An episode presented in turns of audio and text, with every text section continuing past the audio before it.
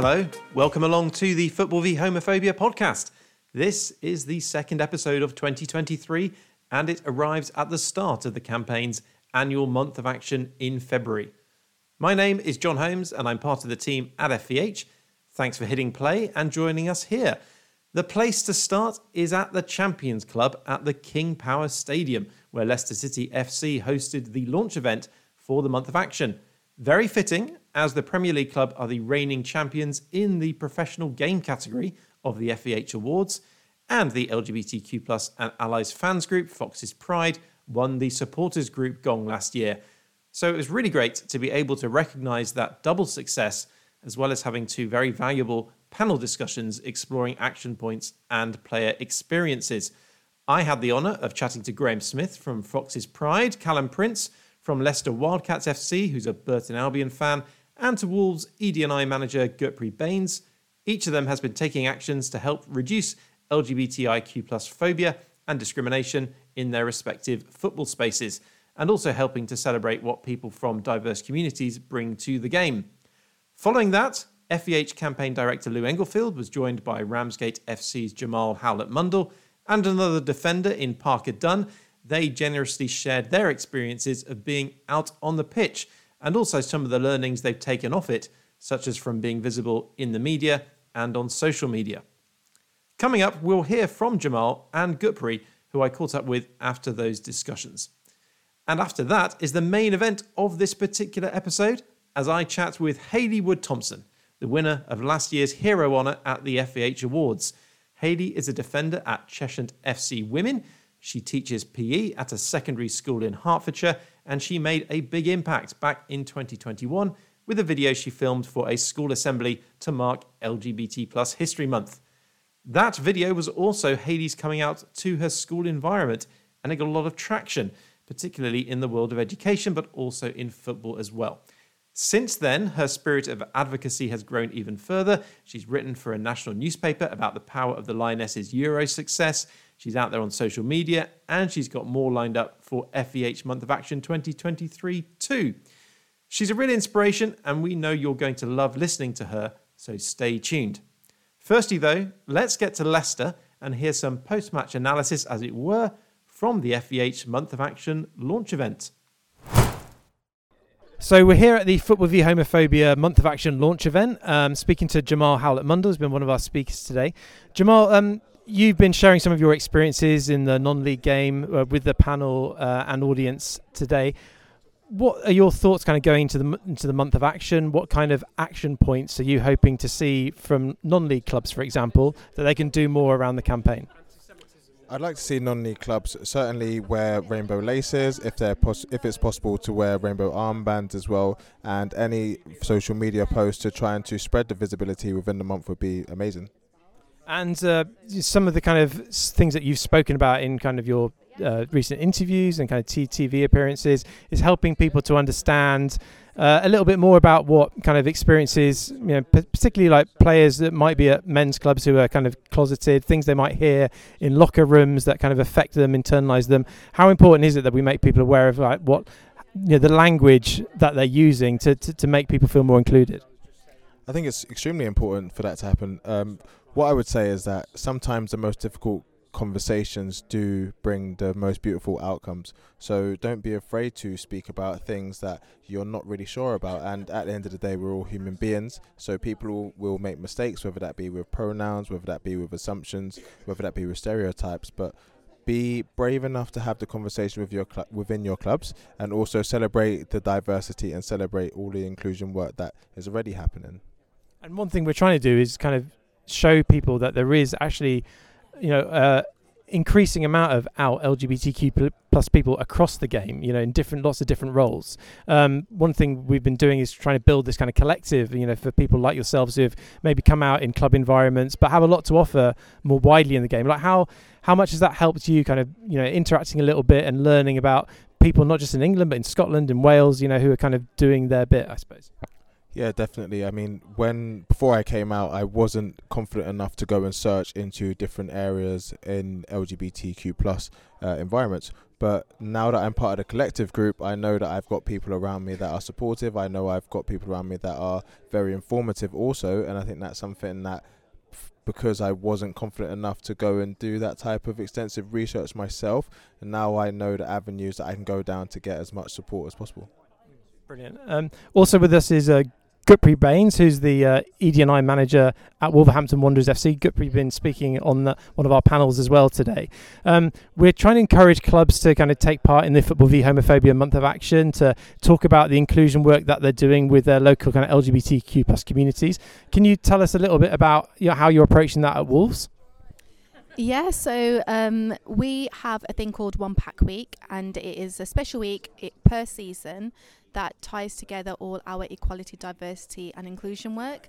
Um, we use that week to involve fans do some match day activations, do some player led conversations. So this year we are saving all of our activities for One Pack Week. I'm fairly new in post and we don't come with an LGBTQ specific supporters group, but what we have been doing is already planning stuff around Birmingham Pride, um, getting Wolves staff involved in different things around Stonewall training, and I guess introducing different concepts and taking it beyond just the generic ED&I training. Um, but yeah, really excited for what comes about for this year's One Pack Week. I know previously Conor Coady has done some great work for us. Um, so yeah, watch this space, I guess. And, there have been some wider instances in certainly the men's professional game of kind of homophobic language, which is causing issues for clubs. They're trying to educate their fan bases around language and terminology to make sure they know that you know using this kind of language could lead to them getting, you know, um, potentially in, in, in difficult situations in terms of uh, being prosecuted, being potentially fined. Like how how do you think it's useful for clubs to kind of c- to communicate that to to sh- to share that education piece so that fans understand, you know, the the potential you know risks to themselves that might happen if they get involved in this kind of behaviour. I would say very important. Um, one thing that I have noticed working in the ED&I space across football is every um, police force kind of deal with it differently. Obviously, you've got the Equality Act and what the legal framework is, but for instance, here in the West Midlands, we're the only force with a dedicated football hate crime um, police officer whose name is PC Stu Ward. Um, but other regions across the UK might not have that. So a lot of our work is kind of supported by um, West Midlands Police.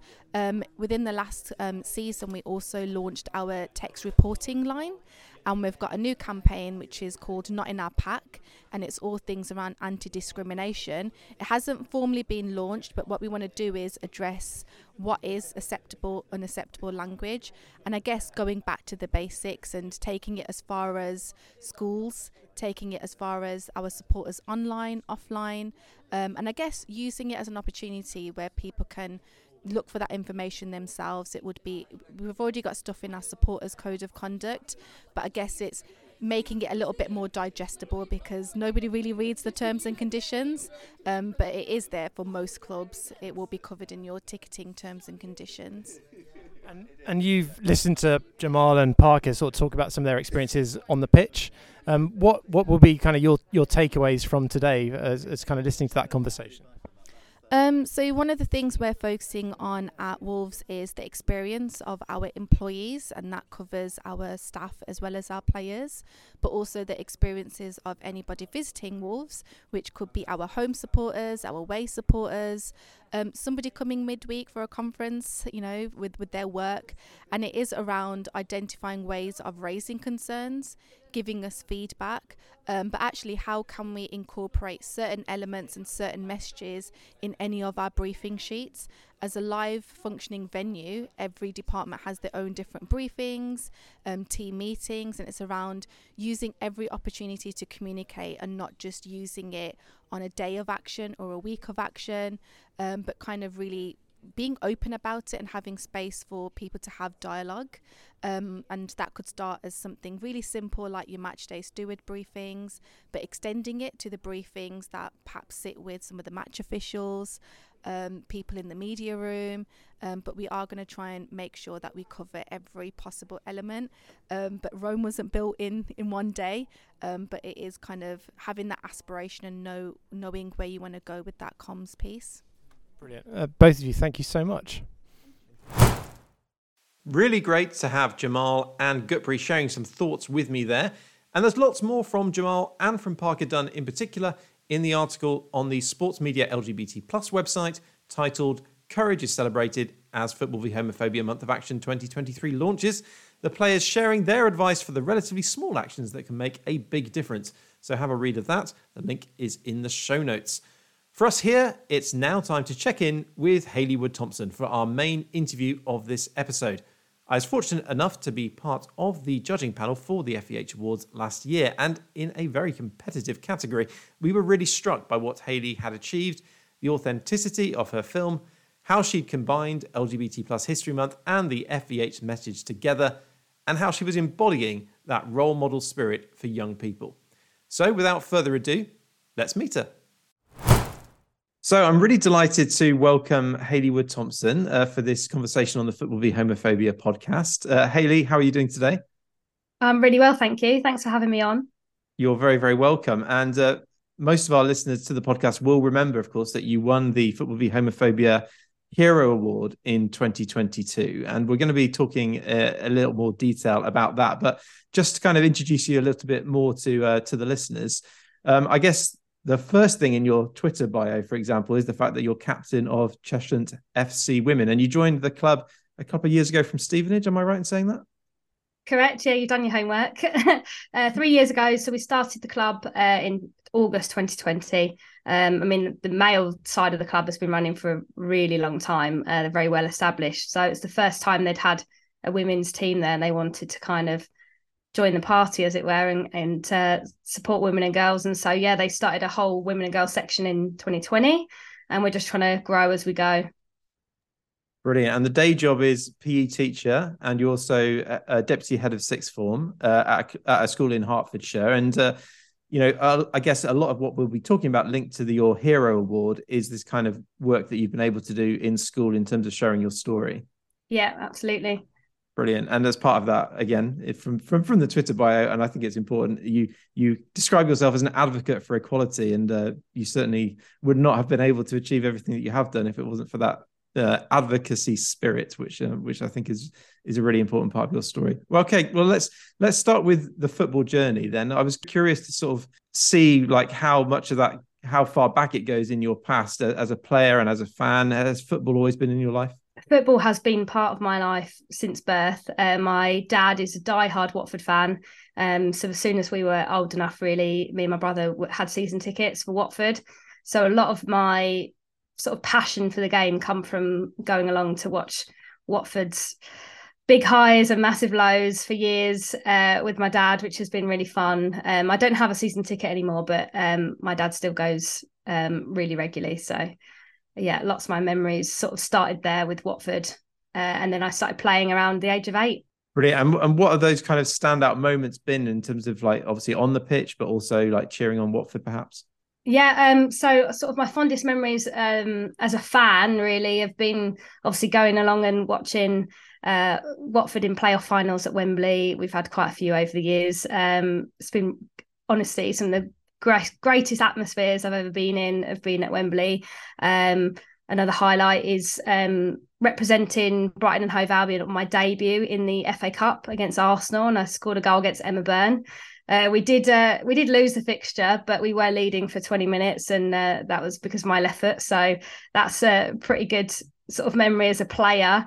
Um, but sort of, I would I'd like to say sort of in the last year or so, some of my fondest memories of being sort of involved in the women's game has just been seeing the growth uh, of the women's game since the Euros, obviously winning the Euros on home soil. And then um, in October, I went and watched, um, obviously, England go and play USA at sold out Wembley. And it was one of those sort of pinch yourself moments where I sat there and I could not believe I was in a sold out Wembley Stadium for a women's game. And the amount of people that were on the tube and walking down Wembley Way, the atmosphere was absolutely electric. And I've never experienced that before for women's football. And I really thought, okay, now it's arrived. Yeah, uh, am I right in saying you were at the final against Germany? Did I see a picture? I wasn't actually. I was in oh. Borneo oh. on a school trip. I was I was in Borneo in the jungle, and uh, I had to stay up till about four in the morning um, to sort of get the results on Twitter. There wasn't much signal, but um, I could sort of get the odd thing come through on Twitter, and so I I did find out that obviously we'd won, which was really special. But I was um yeah on a school expedition in in the Borneo, so I couldn't actually be there, which I was really sad about. But um going to the USA match, um I got to sort of see it firsthand of how big that summer had been um over here. So really special. Yeah. Yeah, the ripple effect. Um, well, I mean, what what a place to be. Uh, how about in terms of those those playoff finals you mentioned? The one that I really stands out in my memory because I was living and working in Leeds at the time was when Watford beat Leeds in Cardiff, and Jayden Yeah, I Merritt, I think. It Yeah. was, yeah, yeah, yeah. That Yeah. was a fantastic day out. Yeah, I went on. I remember going on a minibus with my dad and all of his friends, uh, me and my brother, sort of just being immersed in the whole experience. But um, yeah, I mean that was a really good one. But the Wembley ones are the ones that sort of stand out to me most from recent recent times. Yeah, and going back to that goal you mentioned, scoring for for Brighton. So, um, were you playing in the same position then as you do now? Have you kind of has your position changed over the years? No, I mean, as the years have gone on, I've got a bit slower. So um, um, I now play in defence. I play right back or left back, but at the time I was quite a pacey winger. Um, and sort of it was my first weekend uh, living in Brighton, and so I, I transferred from Watford to Brighton and Hove Albion. Um, just as a sideways step, really, because there was no money in the game. So um, to go to university and do my teaching degree, um, there was no way I was going to be able to travel back multiple times a week to train with Watford, and, and obviously for games at weekends. So I moved to Brighton Hove, and um, that morning we'd had uh, a sort of a club photo shoot, as it were, on uh, the Withdean Stadium, which was an athletics track. Um, and then in the afternoon we had our FA Cup game um, against Arsenal in one of the early rounds, and um, we thought, you know, they'll bring a lot of their young players or academy players and stuff because it was a relatively easy fixture for them. Um, but they didn't. they they bought all of their big name stars that I'd been watching for years. Couldn't believe it. Obviously, 18 year old, first weekend living away from home, obviously making my debut for a new team and off the off the coach came the actual Arsenal team, and we were all a bit like, "Wow!" Um, we lost the game heavily in the end, but uh, for 20 minutes, like I said, we were leading, um, and I managed to score this goal on my debut around Emma Byrne. I think I caught her out a little bit because she wasn't expecting us, obviously, to um, to break through. But yeah, it's, it's a fond memory, even though we lost. It was exciting to be in the FA Cup and obviously achieve that. Yeah, I, I can imagine. Absolutely. I mean, just looking back on those FA Cup ties of the weekend, there's, and I, I guess Yeah. it's the way the women's game has grown. You, there are some kind of score lines in there that make people sort of think, wow, there's a bit of a golfing class, you know, between the kind of top tier women's Super League and then some of the teams in like the, the perhaps the third tier. But I, I guess that's that's a reminder of this kind of acceleration that the women's Super League has had, and um, and and the fact that you know you've got these megastars playing over here in this country now, and and of course, yeah, it's it's going to be a bit of a golfing class at times. Yeah, I mean, it, there's always the magic of the FA Cup. You know, there is always shock results. Have we seen in in the men's FA Cup recently? Um, sort of the golfing class, it is obvious because some of these women are now full time professionals, aren't they? So you know they don't have to juggle day jobs as well as training. They are training every day. They're in the club, they're in the environment, and obviously some of the teams that they're being drawn against um, are still part time players. And so I think the quality is starting to show now of how different it is actually to be a full time professional and what it's like to be part time. Yeah, well, let's talk about your day job because it was like a pivotal part of um, you winning the Football v Homophobia Hero Award in 2022. But we've actually got to go back kind of the year before um, to when we were all in lockdown uh, in in 2021, and um, LGBT History Month came along, and a conversation. I think, from what I remember, I, I was very fortunate to be on the judging panel last year, so I know kind of a, a bit of the, the background. But you tell us how this video came to to be and how that kind of set you off on this journey towards getting this accolade. Sort of back in 2020, um, there was a couple of members of staff at the school that were uh, really pushing the LGBTQ plus um, education in PSHE, and um, always sort of saying to me, you know, do you think you might want to do something? And I was like, yes, because it wasn't a secret with members of staff. It just wasn't obviously common knowledge with the students.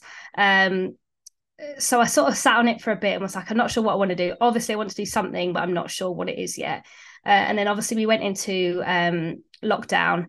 It was the second lockdown in that winter, um, early months of 2021. And so I sort of I emailed the head teacher and I said, I'm thinking of doing this. Um, I've got plenty of time on my hands at the moment. Um, what do you think? And he he was all for it. Yeah, if you're happy to, do it, if you're comfortable to for, to do it, then let's go with it.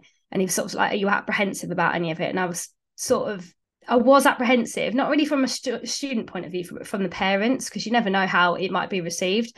And I know that it was um, obviously going to go out as a virtual assembly into the homes of all of the students at the school and their parents, and also it was going to go on the school's Facebook page, which obviously the reaction from the local community, I was a bit worried about how how it might be received. Um, but I decided to do it anyway. Obviously, had plenty of time, um, so we went into the school obviously while it was closed and um, had time and space to film it uh, for an afternoon. And then we sort of put the little film together. And then we decided when we were going to release it and it got released to every form time at the same time. So every student if they were logging into their online form time would have seen it at the same time. And then sort of immediately afterwards it was going to get posted on the school's facebook. So it was all like in one big day. Um, for some reason i thought that doing it online would be less scary than doing it face to face because I could plan what I was going to say.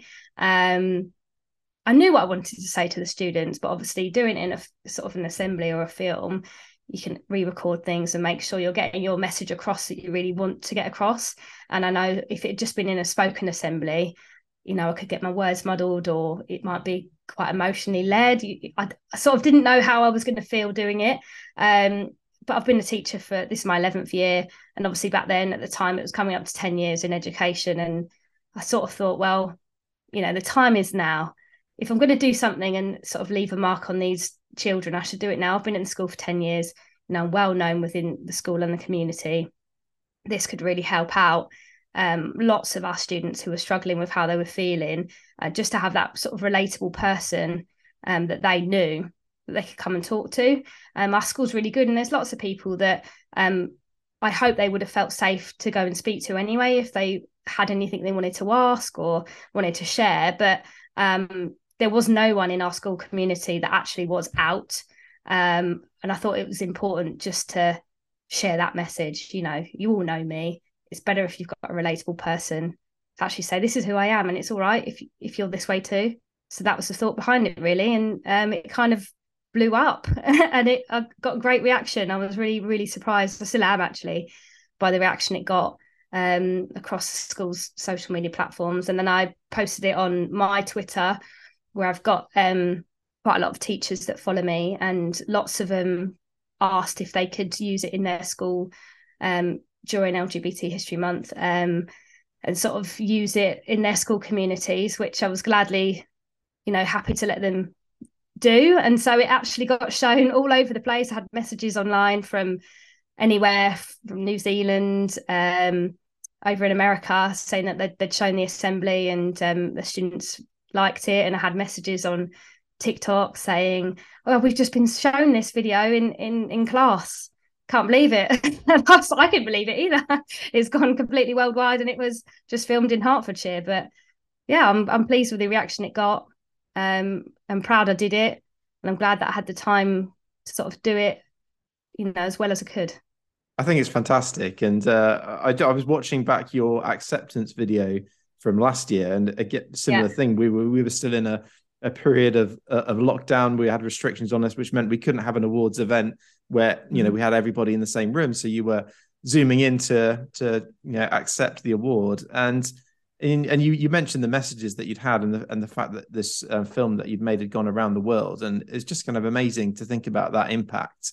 Is it was there any kind of personal or or maybe messages that that really stand out for you that maybe that people said oh you know maybe my, my child saw this and it's really sort of had a massive effect on them or, or, or somebody who was able to share that personally? Is there anything that really stands out in your memory? Uh, yes the sort of the messages that really stood out to me were um, from past students that had seen the video and then decided to get in touch or to email into the school to say, you know, I was there for them when they needed it. And um, that would have really helped them at the time if they'd seen that video when they were in the, actively in the school. But they were really glad to see such a positive response and sort of thanking me for for doing it and for sort of coming out because it really helped them and you know I've always been someone that they could come and talk to but I never actively said that I was gay and so uh, I, I, think it was it just it really helped a lot of people past past students current students. I had parents emailing saying that it was really brave and that they'd watched it as a family and then it sort of gave them an opportunity to have a, a proper discussion with their children about what it meant and how they could support their friends. And that's what i wanted really. If i could help you know one student who was actually struggling, um, you know, that would have been a win. But the fact that it actually started a, a conversation in households at the time with my students, you know, that's brilliant that they they would talk about it because you know what it's like in school. You can deliver an assembly and they'll sit and listen, but they might not talk about it afterwards. So it was nice to hear that parents were sharing those experiences with their children and um, having decent discussions. And, you know, it was really nice that they wrote in to tell me about it because it kind of made me feel I've done the right thing and it has been helpful. Um, and I know since you know, there's been students that have actually come up to see me in the school and just said, Oh, thanks for that. You know, it helped me. And especially when we're in lockdown, you don't know what was going on. And they might have been sitting at home and really struggling with how they were feeling. And they they obviously saw that in their virtual form time and hopefully it resonated. So yeah, and you know, for you, it was it was your your kind of public coming out to the school family, the school environment, but it was inextricably linked to LGBT History Month. I mean, with the timeline, you know, you sort of pointed out some of these kind of milestones that we've had, uh, you know, in the time since you became a PE teacher back sort of in 2012, and equal yeah. marriage, the kind of uh, change in the relationships pshe education on on the curriculum. And then you know even in the last year we've we've had kind of a census in which lgbt people are now visible in the census for the first time. We're just beginning to see the data coming through from that and we're learning a lot more about that uh, generation z you know how many kind of lgbt young people there actually are in this country. It's an incredible sort of visibility now we have that. So all that change that you've seen over the course of like 10 years um, has it affected you as a as a as a coach? Kind of uh, i appreciate there's a lot of mentoring that goes on as well you know for yeah. somebody like a pe teacher. You naturally have that kind of you know you're helping people learn about their bodies and about um, you know you know their physical fitness and how it can benefit their mental health and all these sorts of things. How has it kind of empowered you to be a better coach a better teacher i guess um, from sort of from a coaching point of view, obviously it makes your job a lot easier if if the people you're working with obviously know about you and therefore see you as a safe person to talk to and that's the same in teaching as well. Um, it's way easier to mentor these students that are struggling because they now know oh she yeah she was a safe person to talk to before but now they actively know oh you know she is like me and and therefore you can support them wholeheartedly because you're not actually holding anything back yourself. Um obviously milestones wise there's been loads that's happened since I was at school and it was really important in the assembly um that I pointed those out how things have changed because I don't think the children really had any idea. You know when I was at school and I was wondering who I was and trying to figure out who I wanted to be in the world. I didn't have any role models within school. There wasn't anyone I could talk to, and it wasn't actively spoken about. It wasn't part of PSHE. We didn't talk about different families and how some families may have two dads, two mums. Um, it just completely wasn't on the radar in education whatsoever. Um, it was only in my my involvement in football that I realised actually there is other people like me and football was my safe space because um, you know how it is in the women's game. It's it's where lots of women feel safe who are who are just like me and even as a young person growing up moving through the ranks at Watford um, you could sort of suss out each other and think maybe that person might be might be gay who's in the older team and um, you just end up feeling safe because everyone's there and it's a community experience um, and I just hope now where we talk about it so much more, it's so much more out there in the in the public domain. There's been lots of things that have changed since I was at school in terms of equal marriage, the census, etc. That you know, lots of children that I work with identify and are comfortable to identify um, whoever they want to be, where we just wouldn't have we wouldn't have done that um, back then. Um, so I'm glad that things have changed because it makes my job easier to talk to them about things that are going on. And it's a lot easier if you've got real life examples in the public eye to sort of talk to and, and link it back to. Um, so in terms of a football coach point of view mentorship it's just so much easier now uh, to be an ally because there's just so much more information out there. There's a lot more education going on uh, and really you don't need to hide. And you mentioned i think in the in the film that as as you said, like women's football has a a well earned reputation for being a very inclusive space. But you had, yeah. You, I think you did reference a moment where you had received some abuse. I think um, perhaps it was a, a, a male fan or somebody who kind of said some something to you that you remembered as a memory of of kind of homophobia. Mm-hmm. Um, and I guess you know, in a school environment, uh, there are still, as we know, instances of kind of homophobic bullying that happen, and and and the way that that kind of language is used. They have to reinforce that education piece all the time. You know, how how kind of meaningful is it that, that there's this thread of education? I think that runs through the football v homophobia campaign as well, because actually the sport can be a really useful way, I think, to talk to kids about the importance of being a good teammate, about being a good ally, standing up for somebody who's experiencing bullying. Do you use football in that way to try to kind of educate the children about, you know, standing up for each other? Well, certainly, you know, I'm a PE teacher, so um, I actually teach a lot of theory lessons um, these days, a lot more than I do practical. And it's actually easier from a theoretical aspect to link in those things that are going on uh, in the, in the world. I mean, sort of just recently, there's been uh, some front page news um, on one of the tabloid papers about two gay Premier League stars. You know, they they were blacked out. They wouldn't say who they were. I'm guessing there's an injunction against it. Um, but the children were speculating about who that was. And Miss, have you seen this?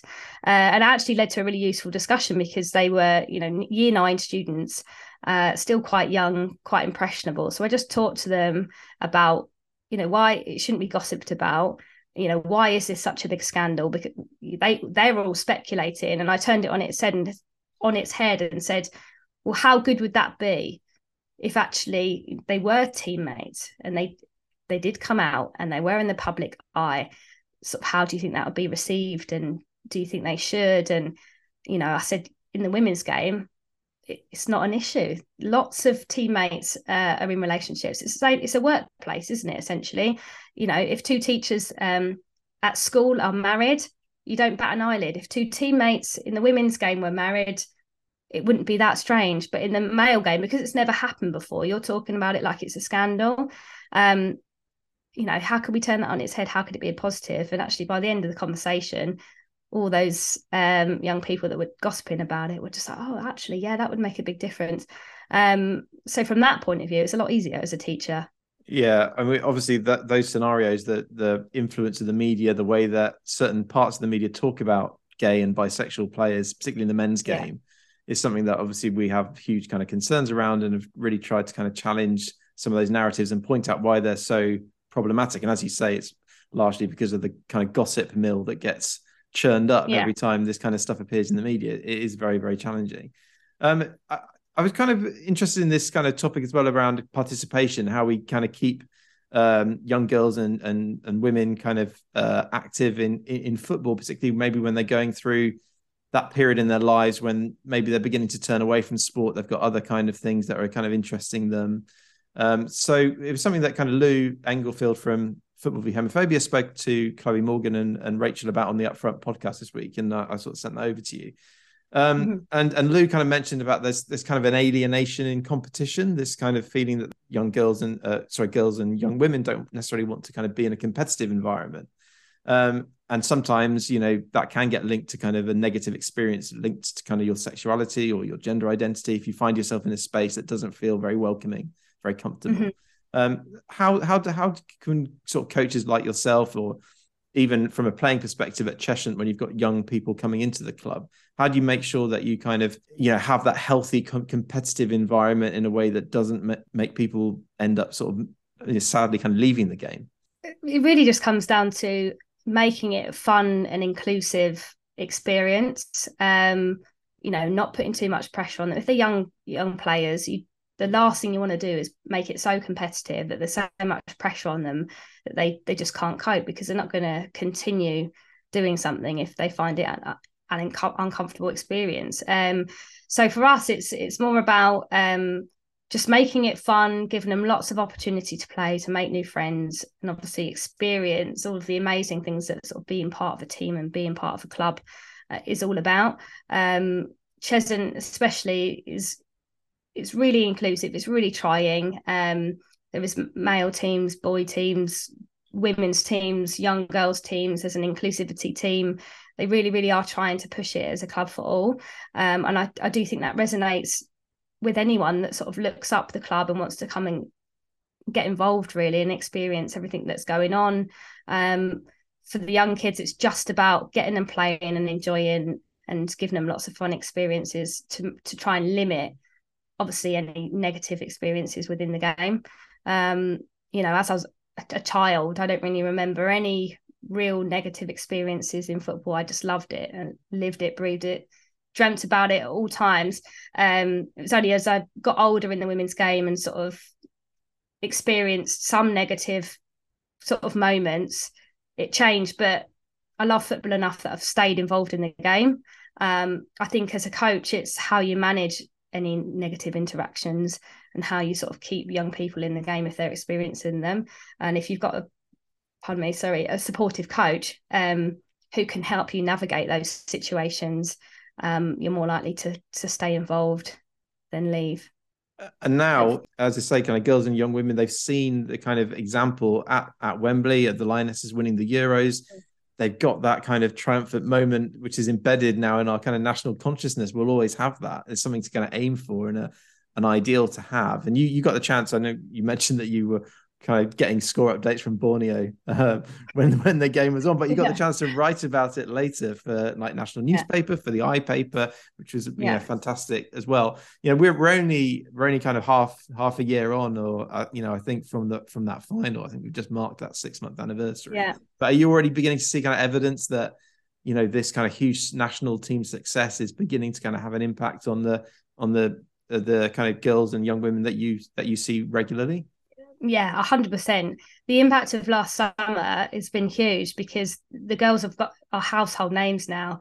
You know, I teach lots of boys, lots of girls. The boys know these people that I'm now bringing up in conversation. If I'm using examples in my teaching, I will try and use a female example as well as a male example, um, and just get those names out there. And before the students wouldn't necessarily know who I was talking about. They'd just listen and engage. But now they know, oh yeah, I saw her go and, and she did this. And you know, they know what I'm talking about. And I I never dreamt that we'd be at this stage and you know, 11 years as a teacher, and it's finally where I'd hoped that it'd be when I was their age, that these girls are household names. You know, they're starting to to get the cars and get the the promotion that they're you know through sponsors and things that the children are seeing them more across social media and adverts and all of that. And it's just massive um, in terms of participation numbers. We're seeing more and more girls um, willing to come and take part and try out our football training sessions at school. Um, i went to a district tournament um, on monday with my year seven girls team and the standard at this tournament was the highest i've ever seen it it was brilliant. Um, and I was chatting to, you know, the PE teacher that was organising it from the district, and we were both just saying, like, you know, we've been doing this a long, long time. We've both been teaching in the area for a long, long time, and seeing the growth of the women's game and the standard of the girls that are coming through. Where before, uh, a year seven tournament would have been like straight up beginners. Um, there'd have been lots of like nil nil draws because you know the students just weren't getting near the goal and and now the standard is coming through where the children have been playing for years. The girls have been involved in girls' clubs specifically. They've got the skills, they've got the knowledge, you know, and it's a real competitive environment at a year seven girls tournament. There was loads of parents that came to watch. Um, and it was just huge. I just sort of stood there, thought, wow. I remember when I was at school and I'd go along to a girls' tournament, and my school was really good because they had a lot of opportunities for girls to take part in football and rugby and things like that. Um, but you know, it might be the odd couple of tournaments that you'd attend, but you know, there's a full program of football now on the curriculum in all of the schools. There's district tournaments, there's futsal events, there's um, county cups, ESFA, national cups for them to enter. There's so much opportunity right at their fingertips, and we're seeing more and more teams enter, which is wholly positive at the end of the day.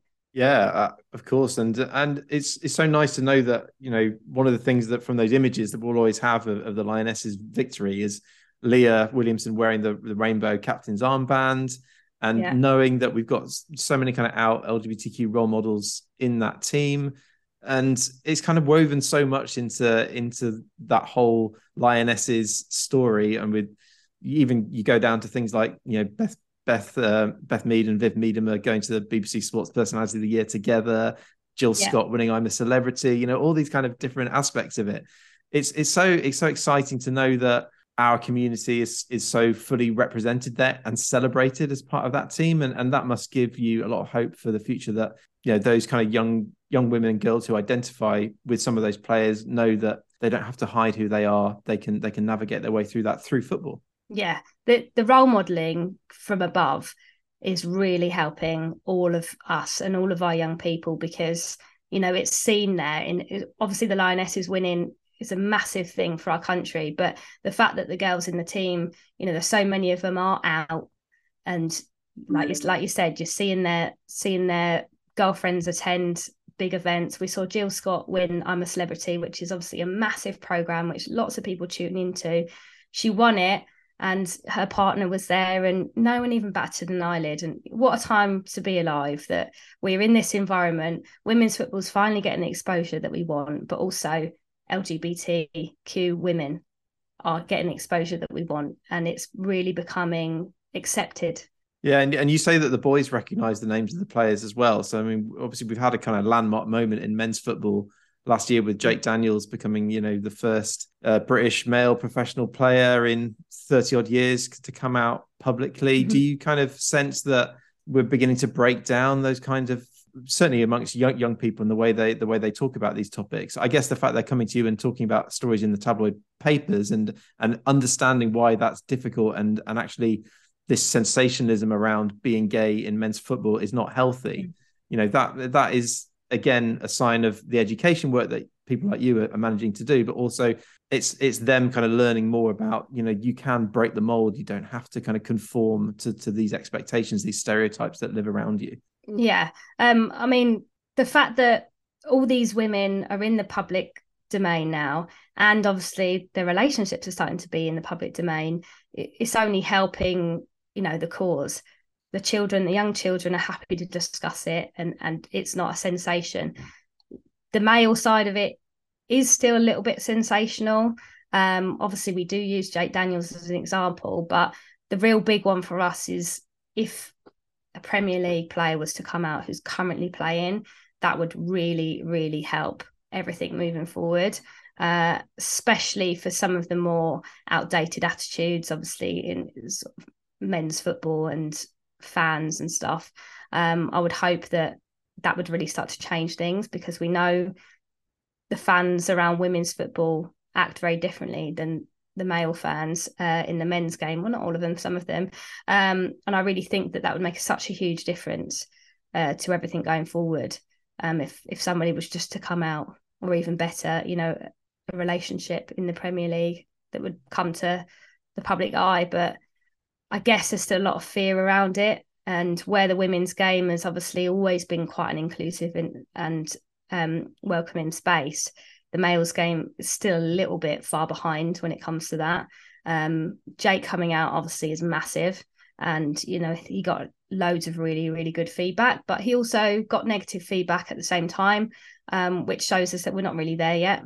Yeah, and and so much of that visibility that, that you talk about in the women's game, you know, um, you mentioned kind of relationships and players getting engaged and and even married, yeah. of course, and and the way they're able to share that on their Instagram. We obviously hope that when when and if a Premier League player is able to kind of share that, they share it from a place of being happy, being in love, and not being yeah. for not of course not being forced out in any shape or form. They they they're doing it in a way that's completely authentic and I, and I always think, yeah, we just hope that somebody falls in love and feels feels like able to share that with the world. That that would be the best story of all. So, um, yeah, well, look, we look forward to that day. Um, I, I guess we we pull it back just to this theme of History Month this year, and um, and there's this theme of behind the lens. I was just wondering if there was any kind of film or TV show things that you watched while you were growing up that had a, a, big impact on you and, and helped you to kind of understand that part about yourself? Or was it more just the fact you were in women's football and, and that was enough? Well, I mean, there was a, a couple of things. Being in women's football was the biggest help because you learn about yourself, you learn about other people's relationships um, within football, and, and you just feel really welcomed and really safe. Because if you are to come out, you know that you're not going to be judged. Um, I wasn't 100% sure who I was, but I knew that when I was growing up, I was quite intrigued about some of these older girls in sort of in the environment in football. And I, I knew that they were having relationships with sort of other players and things. And I was obviously just intrigued about the whole thing. Um, it wasn't till sort of like leaving school where I really worked out who I was. Um, but in terms of things that I saw on TV, obviously, um, the Bend It Like Beckham movie was a firm favourite um, throughout my teenage years, and I, I, think I've watched it so many times I can probably uh, memorize half half of the lines in the film. Um, you know, we all know now that if that film was to be remade in the current day, that actually the girls would probably fall in love and that would be a different storyline uh, they they touched on it obviously and um, some of the other characters that they had in the film obviously um, were gay uh, that's just sort of you know it was touching on how the, the the women's football world was but also obviously that wasn't their main spin on the movie the spin was about the asian community and young female footballers in that sense um, and sort of aside from that out of the football world um, there was l word which was um, an american drama about a group of lesbians um, I remember getting sort of box sets because you couldn't watch it on TV here and sort of watching it my first year of university with my other like football friends. And uh, I just remember watching that and just feeling like it's just like normal life where they are. Obviously, it's a, a TV drama, but um, that was a mass, massive help, you know. And now we see lesbians on TV all of the time. We see gay, gay relationships on TV all of the time. We see them in movies. Um, it's out there now where it wasn't really in the past. There was only the sort of the odd couple of things that you know it'd be touched on, um, but of course it was helpful. Yeah, and as you say, it's, it's, it's a reminder of how kind of how far we've come. The fact that things are so, feel so much more kind of usualized is a kind of word I, I like to use, and I know they like to use it at the History Month team as well. This kind of idea of not necessarily normalizing, because I don't like that word normal, but usualizing sort yeah. of stuff so that everybody's kind of familiar with with these relationships and i think i think it's really really good um, well look i mean we've covered absolutely uh, loads of stuff within that because you've had such an i think an interesting life and and everything that you've kind of achieved in education. Um, congratulations once again on that hero award from last year. Is there anything kind of final thoughts from you on as we explore more about the football v homophobia month of action in particular? Any any kind of messages for people kind of listening to this that maybe they're working in a kind of coaching role, maybe they're working in a school, uh, ideas for them that they can take away that will really help them to make a difference in their environments, I guess, around education. Mm-hmm. I think my part in line should be that uh, to anyone that's sort of on the cusp of thinking, should I do it, should it not? Um, it would really help the people that you work with because children, they can't be something that they can't see. And so that's why it's important that we're ourselves because you've got no idea who you might help you know just by doing that just by explaining who you are just so they know being visible is so helpful to so many people. And if you're worried or you're not sure you've got the confidence yet you know really think about the difference that you can make to other people if you're brave enough to do it. Um, i know that it's made a big difference to my teaching career and for the students that i teach uh, and coach and you know and for whatever role you have within football or in teaching or in any club in any capacity if you're yourself it will certainly help those around you and it'll be more helpful to the people around you to learn and be more inclusive if they know who you are well i think it's a great note to end on and, and like thank you so much for sharing that message and th- thank you for for everything that you've done kind of for the campaign and i'm no doubt will continue to do so yeah um, thank you i've, I've enjoyed being part of it for the last um, year um, and the award's lovely too. It's up here. can you see it? yeah, I can. Yeah. there it yeah. is. Fantastic. Well, look, um, yeah. I really appreciate you take, taking the time to have a chat with me today, and uh, yeah, enjoy the rest of your FVH Month of Action and History Month. Yeah, good luck with it all. We look forward to celebrating it more at school this year as well. Such a pleasure chatting to Hayley. Thank you from all of us for her time and for everything she's done and continues to do that supports the campaign. we know she's got something more planned for February 2023, so follow her on Twitter. She's at HWT underscore PE. Miss Thompson PE is her name on that account, and that link will be in the show notes too. And of course, the month of action needs you as well, so please activate FVH in whatever football space you're in. Share widely on social media, visit the website to get downloads and resources, and the big date in the calendar is Friday, the 24th of February. In the evening at the National Football Museum in Manchester, it's the fourth annual Football v Homophobia Awards, a massive celebration of LGBTQ plus people and allies in the game. We hope to see you there. Tickets are on sale now. Don't miss it. Keep your eyes peeled too for the category shortlists for that ceremony. Well, that just leaves me to thank Jamal, Gurpreet, and of course Hayley for their time in chatting with me. Thank you for listening.